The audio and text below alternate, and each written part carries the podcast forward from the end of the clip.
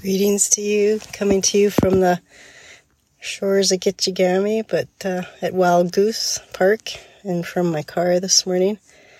And uh, just been doing some reflection on the power of driving time as a place to practice awareness and staying awake. I uh, take this one route, and I in the habit, a conditioned mind to only look left because there's never usually anything to look right for. and to this morning, there was someone walking on the to my right, and it was like, whoa. There's the conditioned mind, the unawake mind, the habitual mind.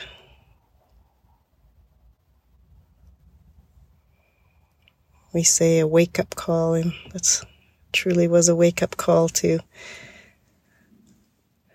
deepen the practice of staying awake in all avenues of life. And driving is such a important place and a powerful place to uh, really be aware of when we slip into that conditioned mind, we've driven the same route over and over and over. We're not even fully there.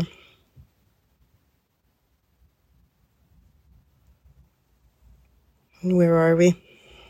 Maybe churning something from that happened earlier, or perhaps planning something in the future.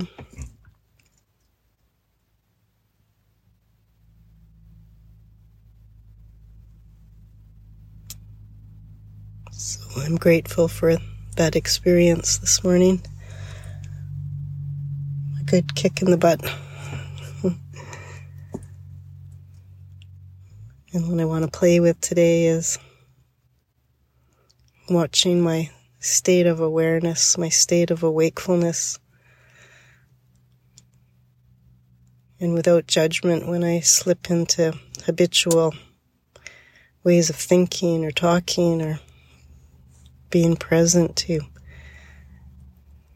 give myself that wake up call and shift into full presence as best as humanly possible. So I thank the universe for the experience. apologize to the pedestrian, though it certainly wasn't a close call by any means, but very rude on my behalf not looking that way and thinking about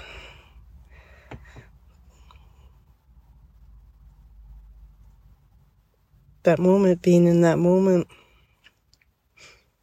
So the universe gives us many opportunities to wake up, wake up, stay awake. As Rumi says, don't go back to sleep. Don't go back to sleep.